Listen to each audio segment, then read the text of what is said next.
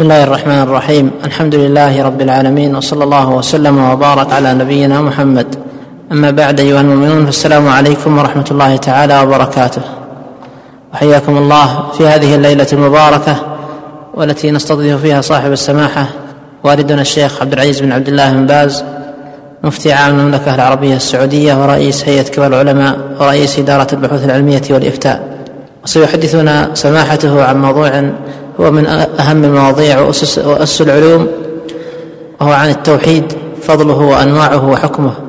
فليتفضل سماحته. جزاه الله خيرا وحفظه ورعاه. بسم الله الرحمن الرحيم. الحمد لله. وصلى الله وسلم على رسول الله وعلى آله وأصحابه ومن اهتدى بهداه. أما بعد فإن الله عز وجل إنما خلق الخلق ليعبد وحده لا شريك له. لم يخلقهم عبثا ولا سدى ولا لحاجة به إليهم. هو الغني الحميد سبحانه وتعالى. كما قال عز وجل يا أيها الناس أنتم الفقراء إلى الله والله هو الغني الحميد. قال عز وجل أيحسب الإنسان أن يترك سدى؟ يعني معطلا مهملا لا يؤمر ولا ينهى. قال عز وجل أفحسبتم أنما خلقناكم عبثا وقال جل وعلا وما خلقنا السماء والأرض وما بينهما باطلا. قال عز وجل وما خلقت الجن والإنس إلا ليعبدون. يا أيها الناس اعبدوا ربكم الذي خلقكم والذين من قبلكم لعلكم تتقون. خلقهم ليتقوه ويعبدوه وأمرهم بهذا الأمر العظيم وبعث الرسل بذلك. قال تعالى ولقد بعثنا في كل أمة رسولا أن يعبدوا الله واجتنبوا الطاغوت. فأصل الدين وأساسه توحيد الله جل وعلا والإخلاص له والإيمان به وبرسله والإيمان بأنه سبحانه الخلاق العليم خالق كل شيء ورب كل شيء وأنه ذو الأسماء الحسنى والصفات العلى لا شبيه له ولا كف له ولا ند له. ولما بعثه سبحانه إلى الخلق بدأهم بقول يا قوم قولوا لا إله إلا الله تفلحوا فبدأ الناس بالدعوة إلى توحيد الله لأن هذا هو أول واجب وأفضل واجب وأعظم واجب. ومكث عشر سنين في مكة يدعو إلى هذا التوحيد يقول لهم في كل مكان يا قوم قولوا لا إله إلا الله. وصعد ذات يوم على الصفا لما أنزل الله عليه قوله تعالى وأنذر عشيرتك الأقربين. فناداهم يا معشر قريش يا بني عبد مناف يا بني كعب بن يا بني كذا. يناديهم حتى اجتمعوا. ثم قال لهم يا قوم قولوا لا إله إلا الله تفلحون. قال ارايت لو أخبرتكم أن هناك جيشا يبصحكم يصبحكم أو يمسيكم أكنتم مصدقيا قالوا نعم. قال فإني ندعو لكم بين يدي عذاب شديد. ثم دعاهم إلى توحيد الله. قال يا قوم اشتروا أنفسكم لا أغني عنكم من الله شيئا. هكذا يعدهم يا بني عبد مناف يا بني كعب بن يا بني كذا يا بني كذا يا بني قصي. حتى قال يا بني عبد المطلب حتى قال يا عباس بن عبد المطلب يا صفية عمة رسول الله يا فاطمة بنت رسول الله. اشتروا أنفسكم من الله لا أغني عنكم من الله شيئا. يعني اشتروها بالتوحيد والإيمان والإخلاص لله وترك عبادة الأوثان والأصنام.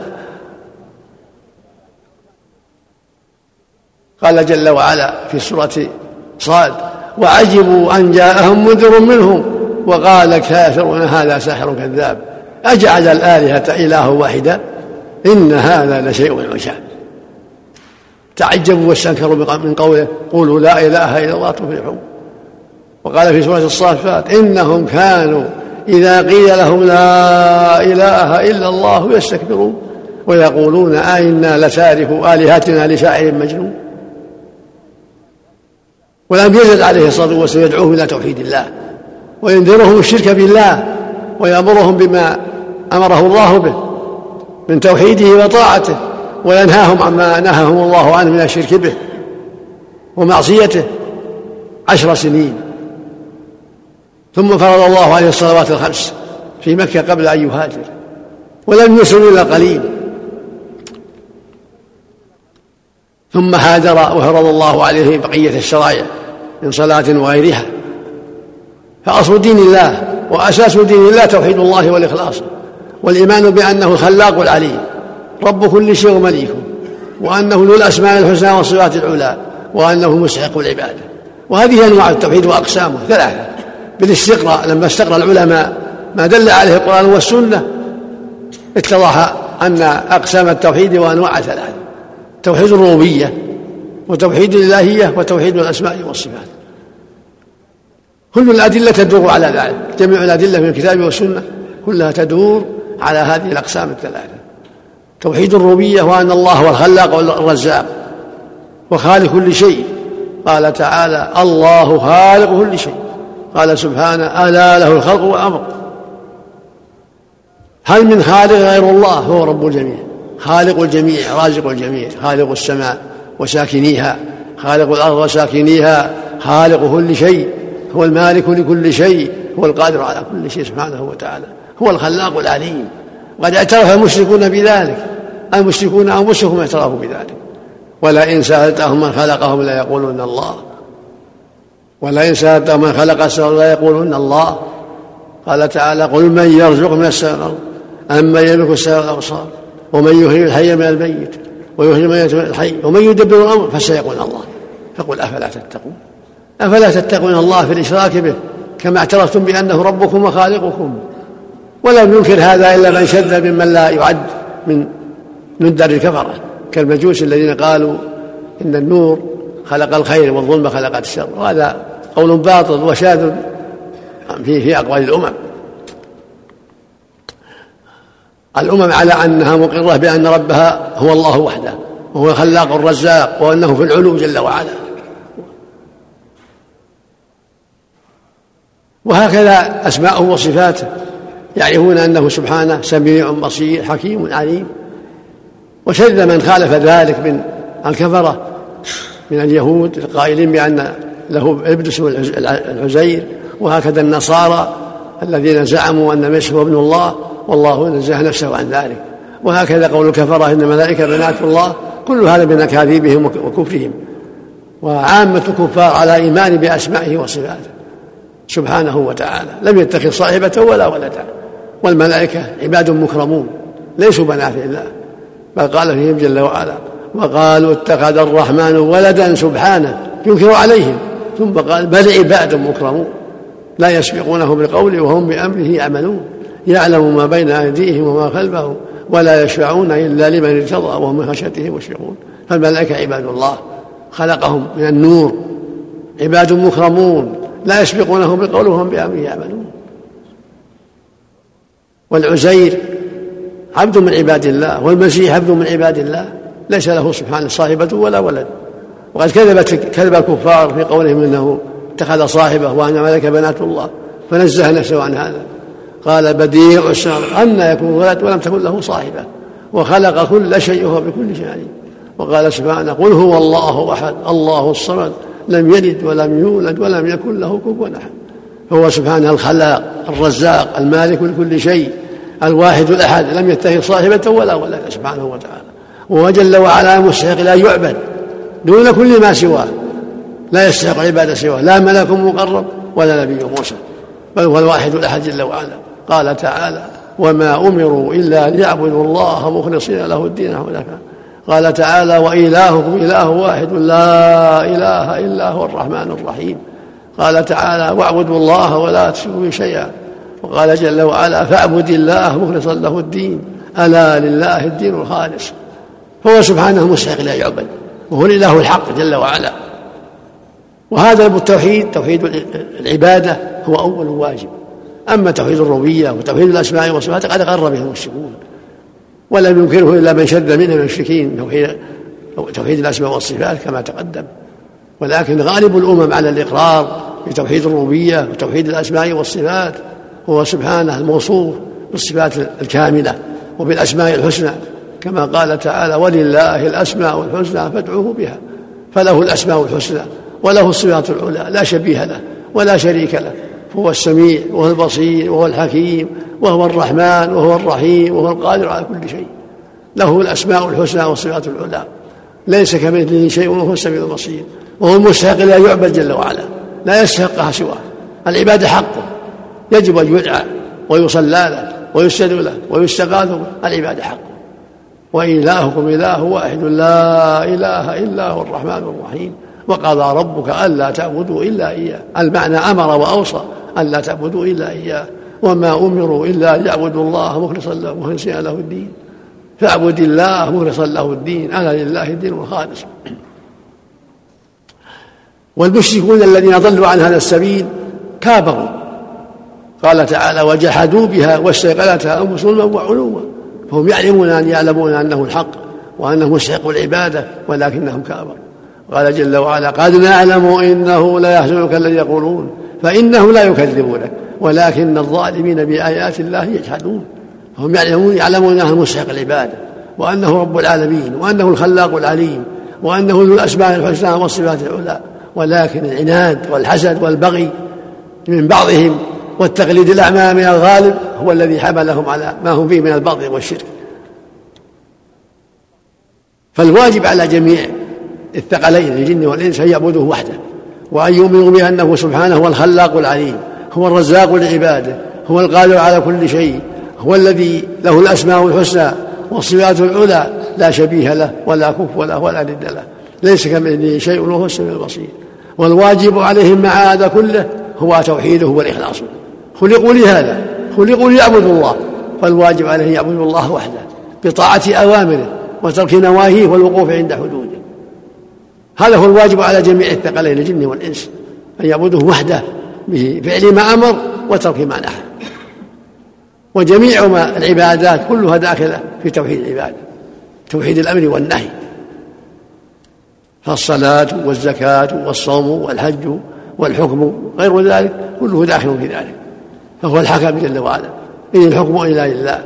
له الخلق والأمر جل وعلا. له العبادة وحدها سبحانه وتعالى. فهو له له الصلاة وله الصوم وله الزكاة وله الحكم فتوحيد الحكم داخل في ذلك.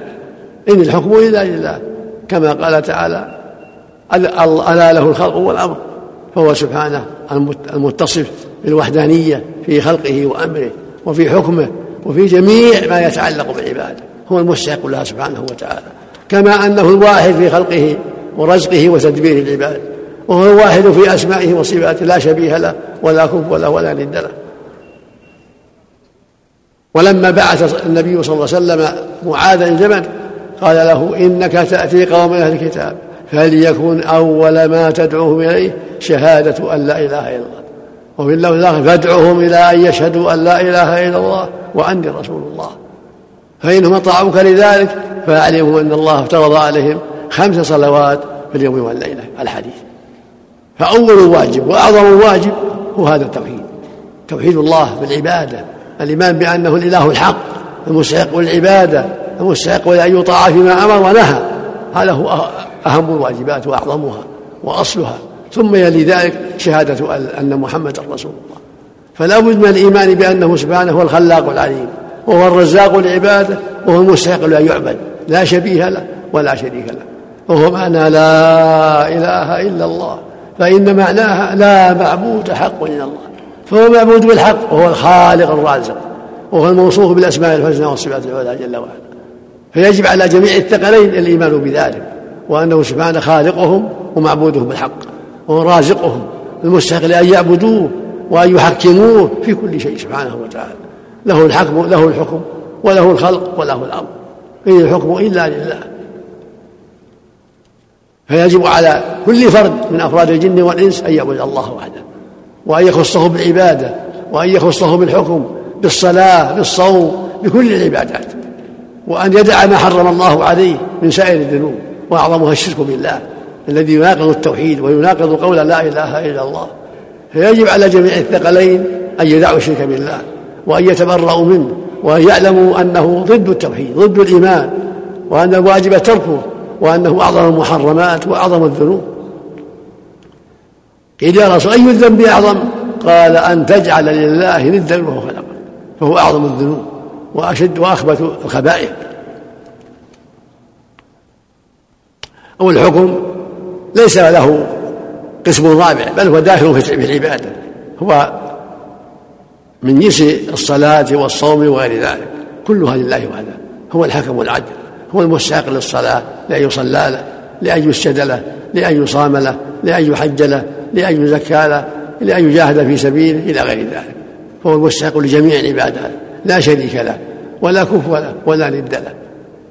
هو الحكم العدل وهو المستحق العبادة وهو المنفرد بالخلق والرزق والتدبير المنفرد أيضا بكمال أسمائه وصفاته جل وعلا. فالواجب على جميع العباد أن يعبدوا وحده وأن ينقادوا لشرعه وأصلها الدين وأساسه شهادة أن لا إله إلا الله وأن محمدا رسول الله. أن تشهد عن علم ويقين وصدق أنه لا معبود حق إلا الله. وأن تشهد عن علم ويقين وصدق أن محمد بن عبد الله بن عبد المطلب هو رسول الله حقا. وهو خاتم الأنبياء لا نبي بعده. وتشهد أيضا عن يقين أن ربك هو الخلاق العليم. هو المستحق العبادة هو صاحب الأسماء والصفات لا شبيه له ولا كفوا له ولا ند له وتؤمن عن يقين بكل ما أمر الله به ورسوله. وتؤمن عن يقين بكل ما حرمه الله فتؤمن بأنه أوجب على عبد عباده أن يصلوا خمس أن يزكوا أموالهم أن يصوموا رمضان أن يحجوا البيت أن يؤدوا ما أوجب الله عليهم من سائر الواجبات وأن يحذروا ما حرم الله عليهم عليك الإيمان بذلك. أن تؤمن بما أوجب الله وأن تؤمن بكل ما حرم الله. كله داخل في, في العبادة في لا إله إلا الله وحقها وأفضل ما أمر به وأعظمه شهادة أن لا إله إلا الله وأن محمدا رسول الله فتوحيده والإخلاص له هو أفضل الأعمال وأوجبها يقول صلى الله عليه وسلم الإيمان بضع وسبعون شعبة فأفضلها قول لا إله إلا الله يعني مع مع شهادة أن محمدا رسول الله. ولهذا بدأ الناس به بدأهم قبل كل شيء بالدعوة إلى توحيده. وأن يقولوا لا إله إلا الله عن صدق وعن إخلاص وعن إيمان وعمل. هذا هو أعظم الواجبات وأهم الواجبات. ثم ما أوجب الله بعد ذلك من صلاة وصوم وزكاة وغير ذلك. ولا تتم الشهادة بالوحدانية لله إلا مع الشهادة بأن محمدا رسول الله. والشهادة بكل ما أخبر الله به ورسوله. والإيمان بكل ما أخبر الله به ورسوله. من توحيد الله والإخلاص له والإيمان به. الإيمان بكل ما أخبر الله به ورسوله. ولهذا لما سأله جبرائيل قال يا رسول الله ما الإيمان؟ قال أن تؤمن بالله وملائكته وكتبه ورسله واليوم الآخر وبالقدر خيره وشره. قال ما الإسلام؟ قال أن تشهد أن لا إله إلا الله وأن محمدا رسول الله وتقيم الصلاة وتؤتي الزكاة وتصوم رمضان وتحج البيت. كله داخل في هذه الأقسام الثلاث توحيد الربوبية توحيد الألوهية توحيد الأسماء والصفات. فالإيمان بهذه كله داخل في توحيد الأسماء والصفات وفي توحيد الإلهية وفي توحيد الربوبية. وجميع ما شرعه الله كله داخل في توحيد العبادة من صلاة وغيرها. فإنه سبحانه مستحق أن يعبد بما شرع من صلاة وغيرها من حكم وغيره. وترك ما حرم الله من الشرك وما دونه كله داخل في توحيد العبادة. مع الإيمان بكل ما أخبر الله به ورسوله. لا من الإيمان بالله وملائكته إلى آخره. مع الإيمان بأنه مستحق العبادة لا بد من الإيمان بأنه الخلاق العليم وأنه ذو الأسماء الحسنى والصفات العلى وأنه لا شبيه له وأنه أرسل الرسل وأنزل الكتب وأنه خلق الجنة والنار وأنه لا بد من جزاء وحساب. لا بد من الإيمان بها بكل ما أخبر الله برسوله مما مضى من الرسل والأمم وما يأتي من أمر الجنة والنار والميزان والجزاء إلى غير ذلك. فأنت أنت يا عبد الله عليك أن تؤمن بالله وبكل ما أخبر الله به في كتابه أو على لسان الرسول صلى الله عليه وسلم من أمر الآخرة والجنة والنار والرسل الماضين وأممهم وغير ذلك. فتؤمن بكل ما أخبر الله به ورسوله في كتابه أو على لسان الرسول عليه الصلاة والسلام. وتعبد الله بذلك. تعبده بأنه سبحانه هو المستحق يعبد بأنه مستحق لأن يطاع بأنه مستحق لأن ينتهى عما نهى عنه جل وعلا. وتعبده سبحانه بأنك بإيمانك بأنه الخلاق الرزاق الموصوف بالصفات العلى والأسماء الحسنى. تؤمن بأنه ربك وخالقك وأنه جل وعلا له الأسماء الحسنى والصفات العلى كما أنه سبحانه هو المستحق لا يعبد لا شريك له ولا شبه له ولا ند له جل وعلا. هذا أصل الدين هذا أساس الملة فالصلاة والزكاة والجهاد وغير ذلك كل ذلك فروع عن هذا عن هذا الأصل العظيم الأصل العظيم الذي هو إيمانك بالله خالقا وربا ورازقا ومعبودا مستحق العبادة جل وعلا. وكثير من الناس ليس عنده بصيرة بما شرع الله لعباده ليس عنده بصيرة مما حرم الله على عباده. فالواجب التعلم والتفقه في الدين حتى تعرف ما أوجب الله عليك وما حرم الله عليك. فأول واجب وأعظم واجب وأفضل واجب أن تعلم أنه سبحانه هو مستحق العبادة وأنه إله ومعبود الحق وأنه إله العالمين ومعبوده بالحق جميعا من أولهم إلى آخرهم وأنه لا بد مع توحيد العبادة من تصديق الرسل والإيمان بما جاءوا به من أولهم إلى آخرهم وعليك أن تؤمن بما مضى من الرسل وما أخبر الله به في كتابه وبالجنة والنار والجزاء والحساب وعليك أن تؤمن بأن محمد رسول خاتم الأنبياء. الله أرسله إلى هذه الأمة. فعليك أن تؤمن بذلك كما تؤمن بما مضى من أمر الرسل والأمم والجنة والنار وغير ذلك. ولا يتم إيمان ولا يصح إيمان إلا بهذا. أن تؤمن بأن الله معبود بالحق وأنه سبحانه هو المستحق العبادة وأن محمدا بن عبد الله بن عبد المطلب هو رسوله وهو خاتم الأنبياء وهو رسوله إلى جميع الناس إلى جميع الثقلين. وأن تؤمن بما سبق من الرسل والأنبياء والأخبار الماضية من أمر الجنة والنار والجزاء والحساب وغير ذلك. هكذا شأن المؤمن يؤمن بكل ما أخبر الله به ورسوله. كله داخل في توحيد العبادة. ويؤمن بأنه سبحانه هو الخلاق العليم وأنه سبحانه هو الكامل في ذاته وأسمائه وصفاته وأنه لا شبيه له ولا ند له ولا يقاس بخلقه جل وعلا.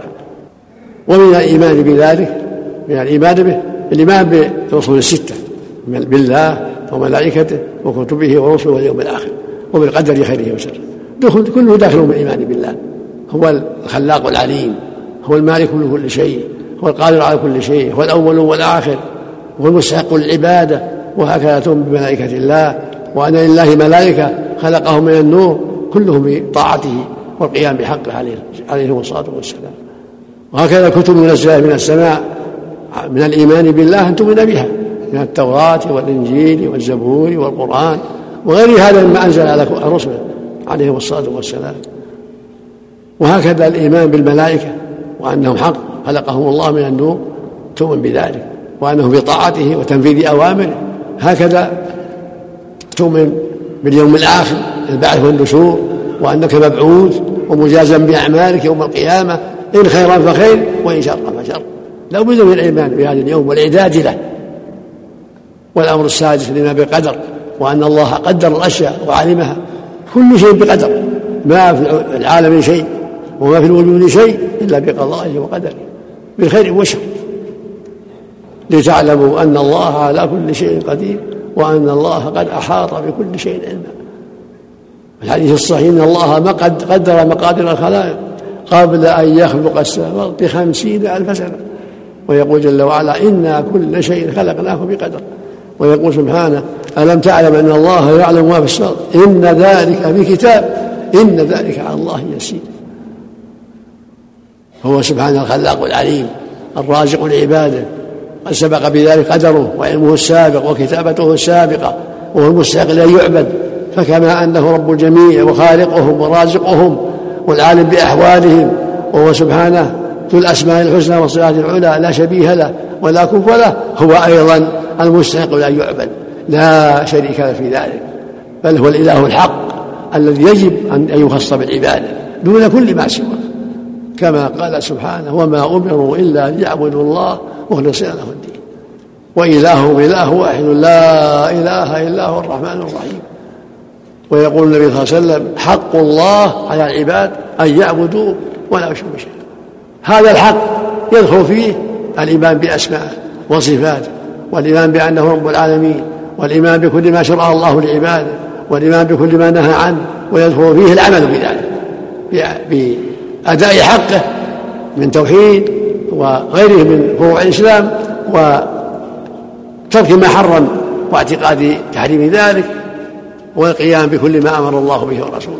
كله داخل في توحيد العبادة والإيمان بأنه الخلاق الرزاق وبأنه الأسماء الحسنى والصفات العلى كله داخل أيضا في توحيده جل وعلا. فالدين كله توحيد.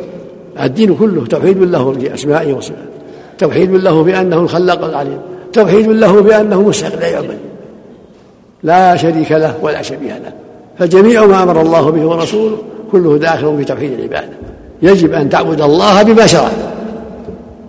من أقوال وأعمال ظاهرة وباطنة. كلها داخلة في توحيد العبادة وداخلة في أنه سبحانه مستحق له سواء مما ورد في الكتاب أو في السنة الصحيحة. يجب على كل مكلف أن يعبد الله بما أمر به وترك ما نهى عنه. فيؤدي الواجب وينتهي المحرم ويقف عند حدود الله يرجو ثواب الله ويخشى عقابه. ومن ذلك ما تقدم من الحكم. يجب أن يحكم سبحانه كل شيء هذا هو الحكم جل وعلا. ولهذا قال جل وعلا افحكم الجاهليه يدعون؟ ومن أحسن من الله حكما لقوم يوقنون. ويقول جل وعلا إن الحكم إلا لله وأن يحكم بينهم بما أنزل الله ومن لم يحكم بما أنزل الله فأولئك هم كافرون فأولئك هم الظالمون فأولئك هم الفاسقون. كله داخل توحيد العباده فالحكم بشريعته من من ايمان من الايمان به ومن طاعته كالحكم بصلاة بالصلاة والزكاة والصوم والحج. فكما يجب أن نصلي كما أمر وأن نصوم كما أمر وأن نزكي كما أمر. يجب أن نحكم أيضا بما أمر. وأن نحذر الحكم بغير شرع وبغير ما أنزل. كما يجب أن نحذر أن نصلي على غير الوجه الشرعي أو نصوم على غير الوجه الشرعي أو نزكي على غير الوجه الشرعي أو نحج على غير الوجه الشرعي يجب على العباد أن يؤدوا حق الله وأن يؤدوا ما أوجب عليهم على وجه الذي شرع في كل شيء. ولا قد أنكر على أهل البدع من المشركين فقال أم لهم شركاء شرعوا لهم من الدين ما لم يعلم بالله. قال سبحانه ثم جعلناك على شريعة فاتبعها. وقال صلى الله عليه وسلم من عمل عملا ليس عليه أمره فهو رد وقال صلى الله عليه وسلم من أحدث في أمرنا هذا ما ليس فهو رد. فالواجب أن يعبد بما شرع. يجب أن نعبده بما شرع وأن نحذر ما نهى عنه وأن نؤمن بكل ما أخبر الله به ورسوله. فنؤمن بالجنة والنار والحساب والجزاء وأنه الخلاق العليم وأنه ذو الأسماء الحسنى والصفات ونؤمن بأنه مستحق لا يعبد وأن على العباد جميعا منهم وإنسهم عليهم أن يعبدوا وحده وأن يخصوا بعبادهم وأن يؤمنوا بأنه مستحق لذلك. وأنه ذو الأسماء الحسنى والصفات العلى لا شريك له ولا شبيه له ولا كفوا له جل وعلا وضد هذا كله الشرك بالله. ضد هذا التوحيد والإيمان الشرك بالله. وصرف العبادة لغيره جل وعلا. فالشرك أعظم الذنوب. وهو ضد التوحيد والإيمان. فوجب على العباد أن يدعوه وأن يحذروه. قال تعالى إن الشرك لظلم عظيم. قال تعالى ولو أشركوا لحبط عنهم ما كانوا يعملون. قال سبحانه ولقد وحي إليك وإلى الذين قبلك لئن أشركت ليحبطن عملك ولا تكونن من الخاسرين. قال تعالى إن الله لا يغفر أن يشرك به ويغفر ما دون ذلك لمن يشاء. فالشرك أعظم الذنوب ضد التوحيد وهو صرف العبادة لغير الله كدعاء الجن دعاء الملائكة دعاء الأصنام إلى غير ذلك. هذا الشرك بالله أن يدعو غير الله جنا أو إنسا أو صنما. أو شجرا أو حجرا أو نجما أو غير هذا. هذا هو الشرك بالله جل وعلا. صرف بعض العبادة لغيره. وهكذا إذا لم يعتقد ما أوجب أو لم يعتقد ما حرم يكون أيضا من جملة الكفرة. لا بد أن يؤمن بما حرم الله ويؤمن بما أوجب الله. وأن يحذر ما حرمه الله من الشرك جل وعلا به سبحانه وتعالى. فإذا جحد ما أوجب الله أو جحد ما أحله الله أو جحد ما حرمه الله دخل في حكم الشرك والكفر بالله. فالواجب على جميع المكلفين الإيمان بما شرعه الله والحذر مما حرم الله والإخلاص عبادة لله وحده لأنه مستحق لا يعبد جل وعلا فيصلى له والصوم له والذبح له والنذر له إلى غير ذلك.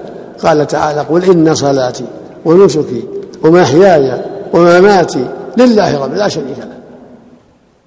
ومن صرف شيء من العبادة لغير الله كالذي يذبح للجن أو يدعو الجن أو يستغيث بهم أو بالأصنام أو بأصحاب القبور أو بالملائكة يكون قد أشرك بالله وعبد معه غيره ويكون كافرا بذلك.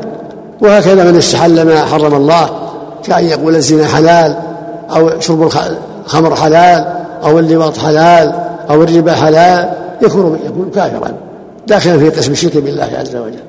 وهكذا إذا أسقط ما أوجب الله كالذي يقول لا لا صلاة لا تجب الصلاة ولا الزكاة أو الصوم كل هذا ضد عن الإسلام وكفر من الله أكبر فلا بد من الإيمان بما أوجب الله مما أوجب الله بالأدلة الشرعية التي قد أجمع عليها المسلمون. ولا بد من الإيمان بكل ما حرم الله مما قام عليه الدليل وأجمع عليه المسلمون.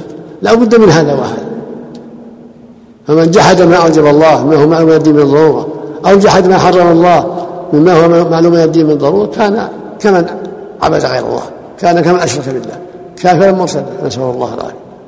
وهذه أمور عظيمة يجب على كل مؤمن وعلى كل مؤمنة التفقه فيها والبصيرة وأن يحذر ما يؤدي به إلى الشرك والكفر بالله وأن يجاهد نفسه في التفقه في الدين والإيمان بكل ما أخبر الله به ورسوله. وإخلاص العبادة لله وحده وترك الإشراك به سبحانه وتعالى. والله المسؤول أن يوفقنا وإياكم للعلم النافع والعمل الصالح وأن يمنحنا وإياكم وجميع المسلمين الفقه في دينه وأن يعيننا وإياكم من شرور أنفسنا ومن سيئات أعمالنا ومن مضلات الفتن كما أسأله سبحانه أن يصلح أحوال المسلمين في كل مكان وأن يمنحهم الفقه في الدين وأن يولي عليهم خيارهم ويصلح قادتهم كما أسأله سبحانه أن يوفق ولاة أمرنا لكل خير وأن يعينهم على كل خير. وأن ينصر بهم الحق وأن يصلح لهم البطانة ويجعلنا وإياكم وإياكم من الهداة المهتدين. إنه سبحانه ولي ذلك والقادر عليه. ولا حول ولا قوة إلا بالله. وصلى الله وسلم وبارك على عبده ورسوله نبينا محمد وعلى آله وأصحابه وأتباعه بإحسان. جزا الله سماحة الشيخ على هذا التعليق المبارك. سماحة الشيخ هذا سائل يقول أيعذر بالجهل من في عصرنا هذا وينذر للحسن والحسين والسيدة ويطوف حول قبورهم. أفتونا أفادكم الله. قد بين الله في كتابه أمر الشرك والتوحيد وجعل كتابه بلغا للناس. هذا بلاغ للناس. قال تعالى هذا القرآن لينذركم يوم بلغ فمن بين المسلمين قد سمع القرآن وسمع السنة فلا يعذر بعبادة الحسين أو البدوي أو المرسي أو فلان أو الشيخ عبد القادر الجيلاني أو غيرهم. لا يجوز هذا. بل يجب أن ينتبه وأن يسأل ويجب على أهل العلم والإيمان أن يبصروا هؤلاء وأن ينذروهم فقد وقعوا في الشرك الأكبر عبادة أصحاب القبور أو الجن أو الملائكة كله شرك بالله أكبر يجب الخلود في النار نسأل الله العافية. سمعت الشيخ يقول السائل أنا من الله عز وجل علي بالهداية ولله الحمد.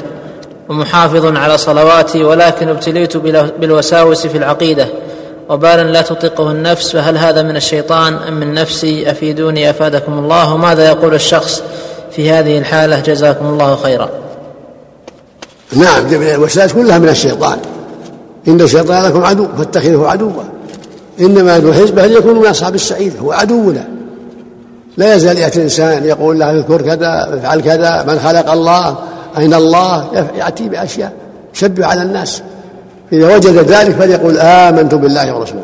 هكذا لما سأل الصحابة النبي صلى الله عليه وسلم قالوا إن أحدنا يقع في صدره ما لا أن يخر من السماء أهون عليه من أن ينطق به. فقال تلك الوسوسة. وأمره أن يقول إذا وجد أحدهم ذلك أن يقولوا آمنت بالله ورسوله. وأن يستعينوا بالله من الشيطان وينتهوا فإذا وجد الوساوس أين كذا؟ أين كذا؟ من خلق كذا؟ أين الجنة؟ أين إلى كان؟ فليقول أعوذ بالله من الشيطان الرجيم. أعوذ بالله من الشيطان الرجيم. آمنت بالله ورسوله آمنت بالله ورسوله يكيد عدو الله يبطل كيده بهذا. آمنت بالله ورسوله أعوذ بالله من الشيطان الرجيم. نعم.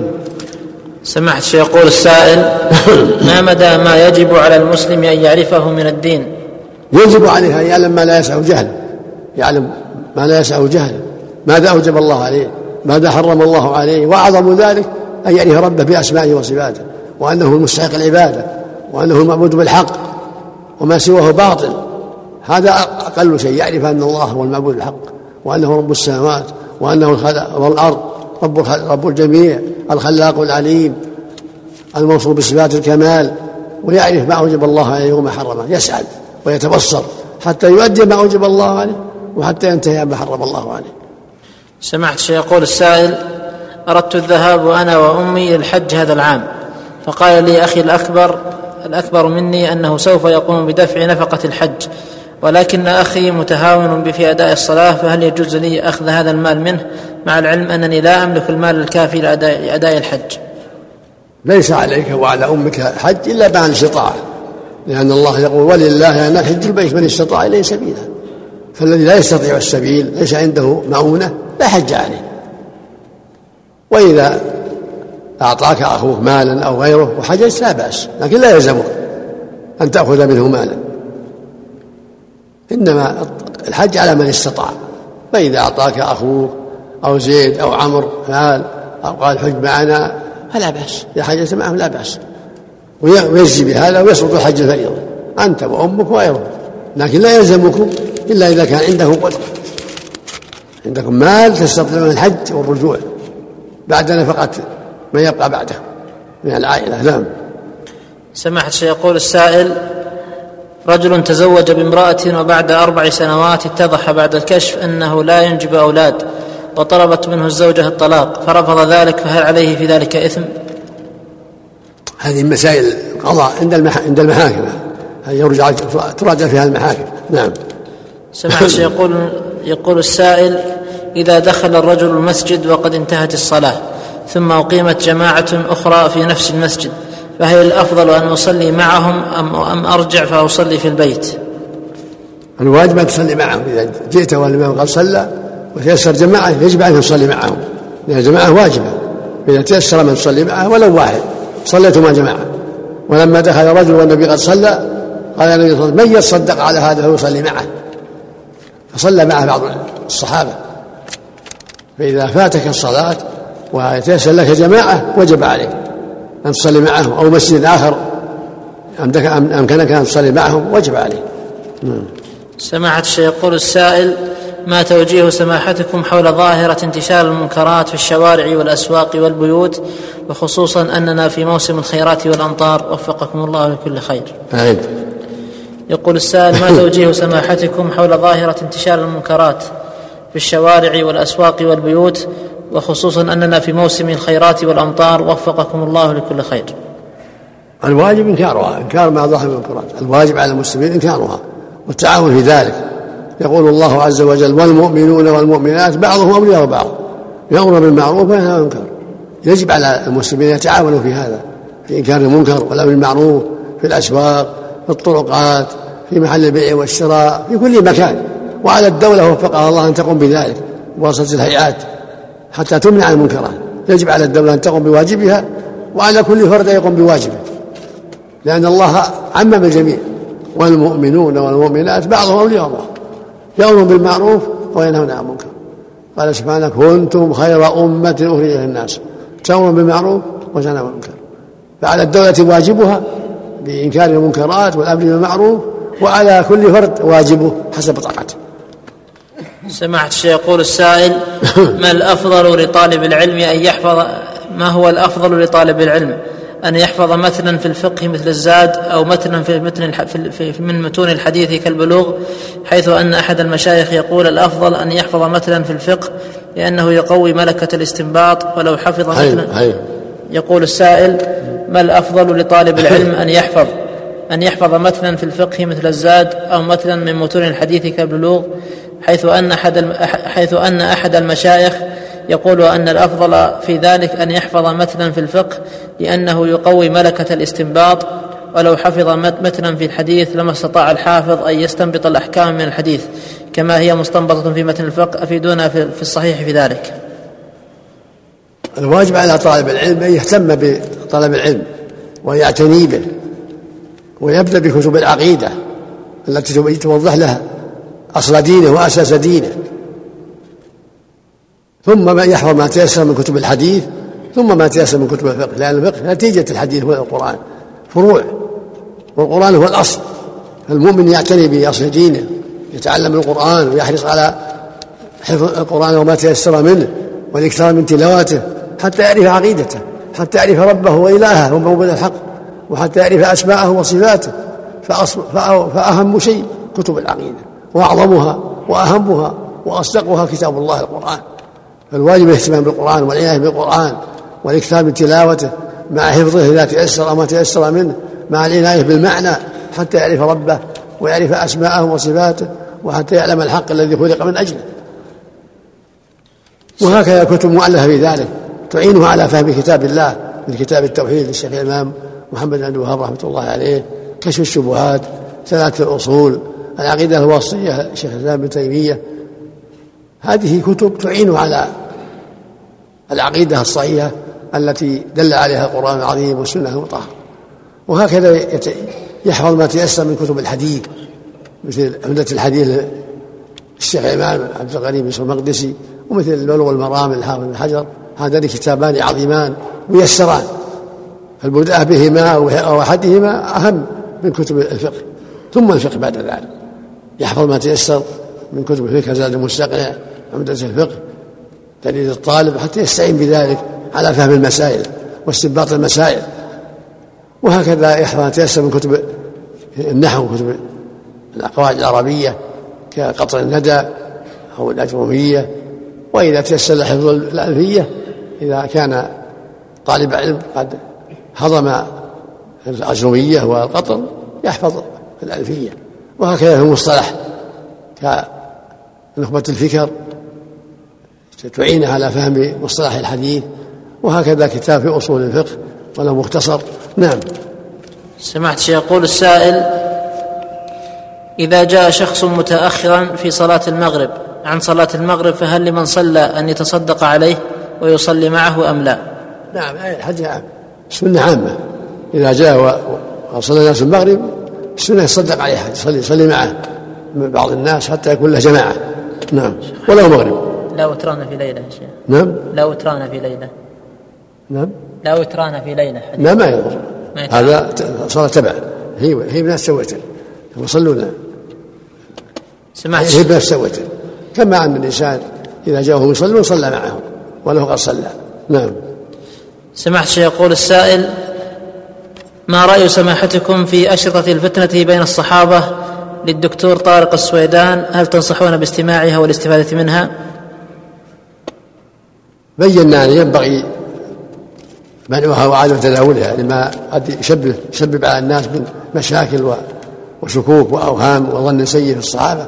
ولهذا كتبنا الجهة المختصة بمنعها. لما فيها من التشويش والكلام عن الصحابة بما لا ينبغي. نعم. سماحة الشيخ يقول السائل ورد عن النبي صلى الله عليه وسلم أنه قال دخل الجنة رجل في ذباب ودخل النار رجل في ذباب الحديث. سماحة الشيخ ما صحة هذا الحديث وكيف يدخل النار وهو مكره على هذا الشيء؟ الحديث لا بأس باسناده صحيح. ومعناه انه دخل الجنة بسبب ذباب ودخل النار بسبب ذباب. بين في الحديث أنه مر رجل مر, مر رجل قوم له صنم لا يجوز حتى يقرب له شيئا. فقالوا لأحدهم قرب قال ليس عندي شيء مقرب. فقالوا قربوا له ذبابا. مقصودهم أنه يبدي الموافقة على ما هم عليه من الباطل والشرك. فلما وافق وضعوا منه بالذباب. المهم أنه وافق. اعتذر بعدم القدرة.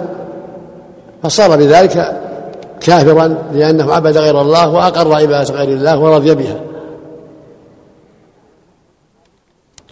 أما الآخر الموحد فقال لما قال قرب قال ما كنت لأقرب لأحد شيئا إلا الله عز وجل. فضربوا عنقه فدخل الجنة. فالأول ليس بمكره إنما قالوا له فأجاب ما يسمى مكره. قالوا له قرب فأجاب ما قال لا وهددوه. فهو موافق من دون تهديد. نعم. سماحة الشيخ هذا سائل يقول إنه يحبك في الله ويرغب من سماحتكم إلقاء محاضرة عن هذا الموضوع في جنوب المملكة في جازان. يرغب محاضرة في محاضرة في منطقة جازان. لكم يا شيخ عن أهمية التوحيد. نعم. يرغب محاضرة في منطقة جازان. يكتب لنا ننظر في الأمر إن شاء الله نرسل له بعض المشايخ إن شاء الله. يكتب لنا وبعد ما يجي الكتاب منه نرسل له بعض أهل العلم إن شاء الله. نعم. سماحة يقول السائل إذا خرجنا من النزهة لمسافة أكثر من ثمانين كيلو فهل يجوز لنا قصر الصلاة؟ إذا سافر المؤمن شرع له قصر الصلاة. المؤمن والمؤمنة قصر الصلاة سنة. كان إذا سافر قصر عليه الصلاة والسلام. هكذا الصحابة. والله يقول وإذا ضربتم في الأرض فليس عليكم جناح أن تقصروا من الصلاة. فالسنة للمسافر قصر. إذا سافر مسافة يقصر فيها الصلاة السنة لا قصر. وهي ثمانون كيلو تقريبا يوم وليلة للمطية كما أفتى بذلك جماعة من الصحابة رضي الله عنهم وأرضاهم. ومسافته الآن ومقداره الآن مسافة ثمانين كيلو تقريبا. فإذا سافر هذا السفر وما هو أبعد منه سد له قصر. صلي الظهر اثنتين والعصر اثنتين والعشاء اثنتين نعم. سماحة الشيخ يقول السائل انتشر في الفترة الأخيرة وضع لمبات باللون الأخضر على منارات المساجد فهل في ذلك حرج؟ ولماذا التخصيص بهذا اللون؟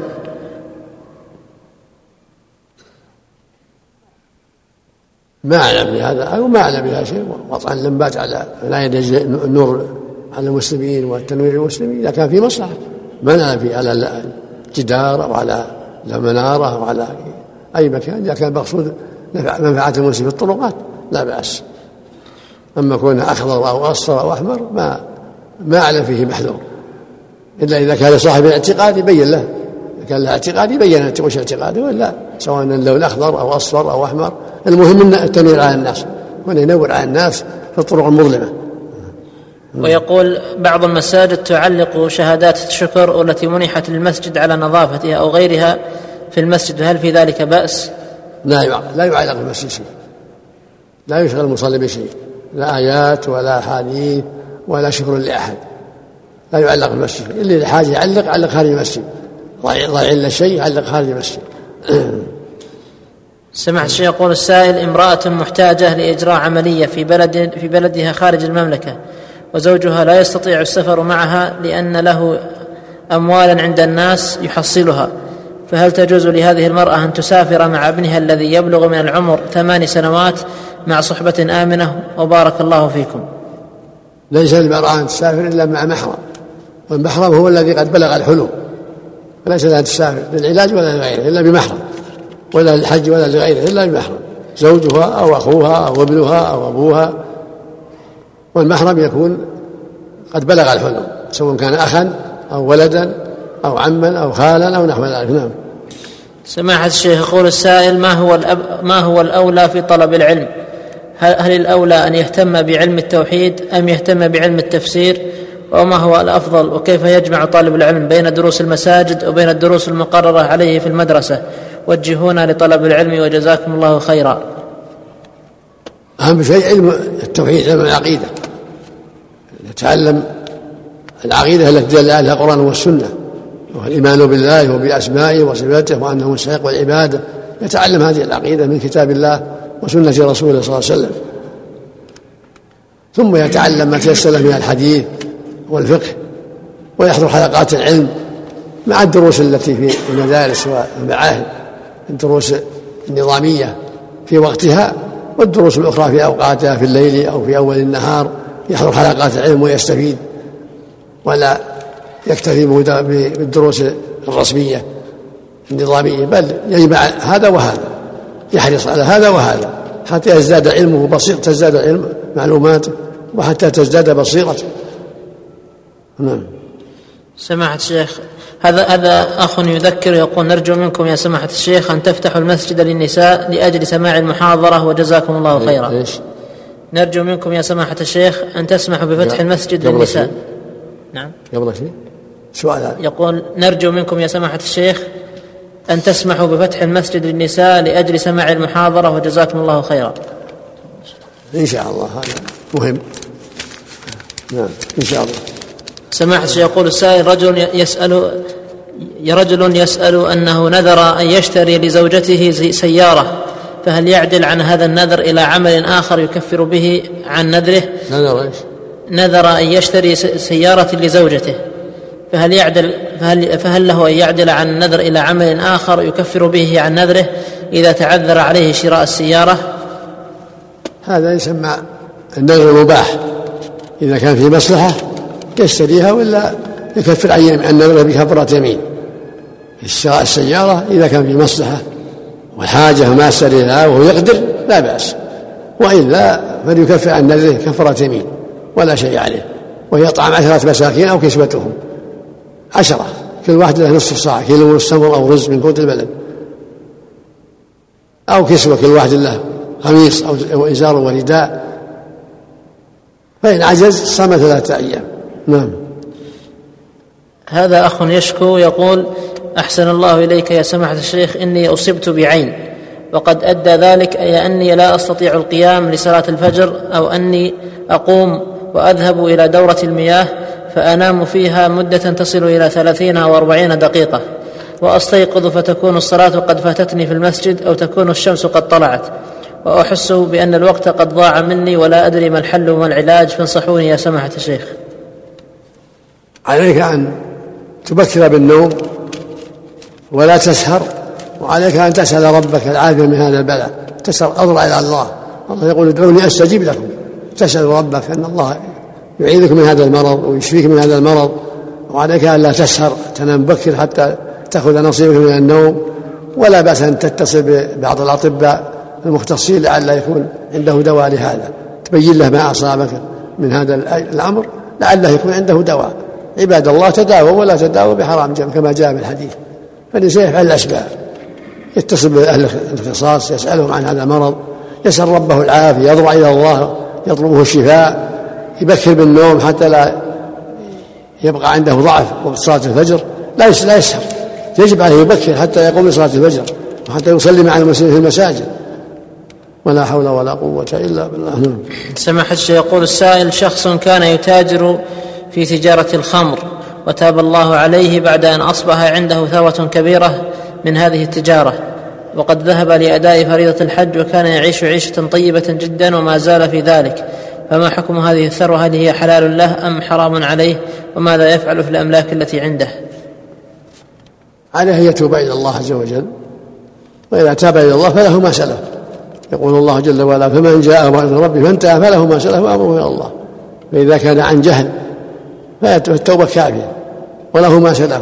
وعليه العناية والاستقامة على طاعة الله ورسوله والحذر مما حرم الله عليه.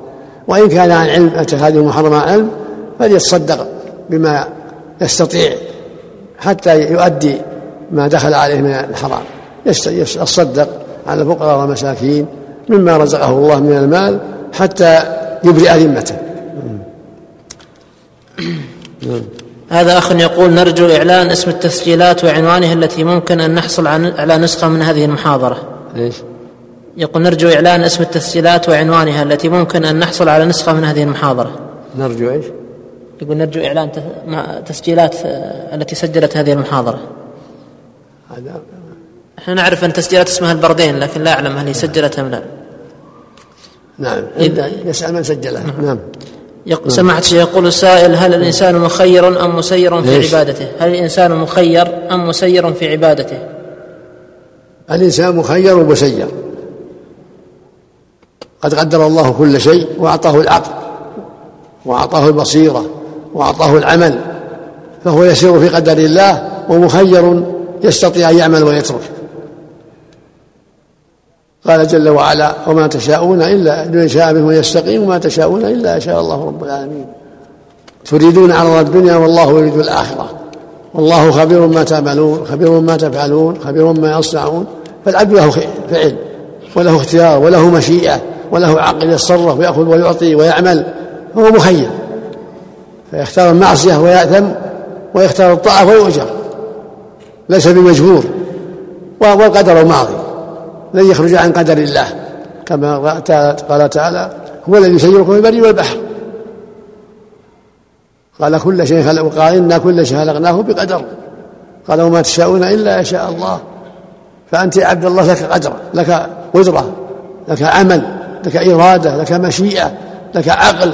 فالواجب أن تصرفها في طاعة الله وفي أداء حق الله وفي ترك محارم الله. ولا أنت بهذا تسأل ربك أن الله يعينك وأن يوفقك وأن يمنحك السداد في قولك وعملك. هو سبحانه القادر على كل شيء وقد سبق علمه بكل شيء سبحانه وتعالى. سمعت يقول السائل هل خروج المني عن طريق الاستمناء يوجب الغسل أم لا؟ وجهونا أفادكم الله. نعم خروج المني عن طريق الاستمناء يوجب الغسل مع أنه محرم لا يجوز. العادة السرية منكرة لكن متى خرج المني عن الاستمناء؟ وجب الغسل لأنه يخرج بالشهوة. كل ما خرج من بالشهوة وجب الغسل. فالواجب على كل مؤمن أن يحذر ذلك. على مسلم أن يحذر هذا هذه العادة الخبيثة. وإذا احتلم كذلك يغتسل. وإذا فكر وأنزل المني يغتسل. وإذا لمس امرأته أو قبلها وأنزل المني يغتسل خروج المني بالشهوة يوجب الغسل مطلقا. وهكذا الجماع لأهل يجب الغسل. ولو ما أنزل يجب الغسل. والعادة السرية الخبيثة للسنة منكرة. وإذا خرج المني وإذا الغسل نعم. سماحة الشيخ يقول السائل هل يجوز للرجل الذي يقرأ القرآن على المرضى أن يمس جسد المرأة المريضة بيده؟ وجهونا في ذلك. بارك الله فيكم. ليس له مس المرأة لأنها عورة ولكن يقرأ من دون مس بإمكان المس القراءة بدون مس يقرأ على المحل اللي فيه المرض من دون حاجة إلى مس نعم. سمعت يقول السائل إنه يحبك في الله ما حكم الصلاة وراء المبتدع؟ كبدعة إيش؟ يقول السائل إني أحبك في الله ما حكم الصلاة وراء المبتدع؟ كبدعة دعاء القبور ودعاء الأموات. أما المحبة في الله هي قربة وطاعة يجب على المسلمين يتحابوا في الله. ثبت عن النبي صلى الله عليه وسلم قال يقول الله جل وعلا وجبت محبتي للمتحابين فيه والمتجالسين فيه والمتزاورين فيه والمتبادلين فيه ويقول صلى الله عليه وسلم سبعة يظلهم الله في ظله يوم لا ظل إلا ظله. ذكر منهم رجلين يتحابا في الله. اجتمع على ذلك وتفرقا عليه. ويقول صلى الله عليه وسلم يقول الله يوم القيامة أين المتحابون بجلاله؟ اليوم أظله في ظله يوم لا ظل إلا ظله. أما المبتدع هذه التفصيل. إذا كان بدعته مكفرة لا يصلى خلفه. كالذي يعبد الأموات ويستغيث بالأموات أو كالجهمي اللي ينفي الصفات وأسماء الله أو المعتزلة أو أشباه أو الرافضي لا يصلى خلفه أما إذا كان بدعته لا لا تخرجه عن الإسلام. فهذا يصلى خلفه إذا دعت الحاجة كأن يكون خطيب بإمام جامع أو ما أشبه ذلك. كالذي يقول نويت أن أصلي تلفظ بالنية أو ما أشبه هذا من البدع التي لا تكفره.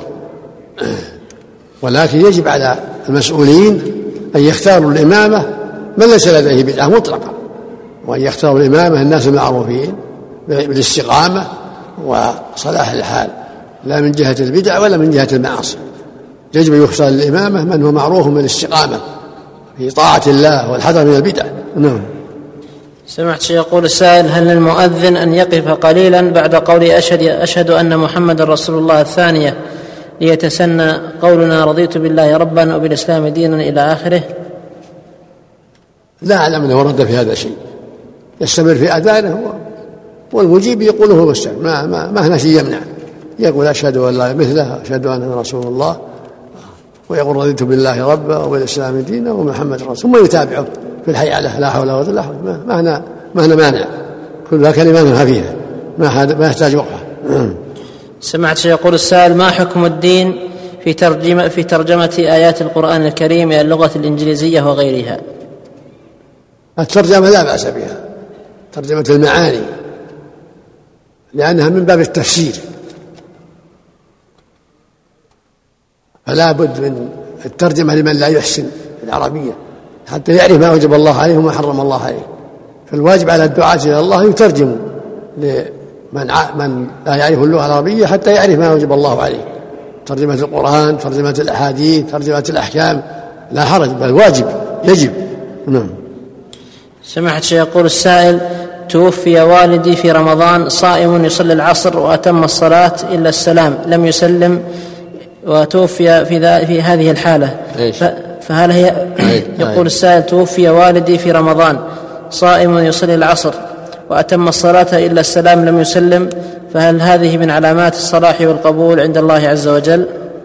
يرجى على خير إن شاء الله يرجى على خير. موته في هذه الحال وهو المسجد أو هو صائم يرجى له في الخير إذا سلم من الشرك ومن الإصرار على المعاصي. إذا كان سالما من الشرك والإصرار على المعاصي يرجى له خير إذا كان ظاهره الاستقامة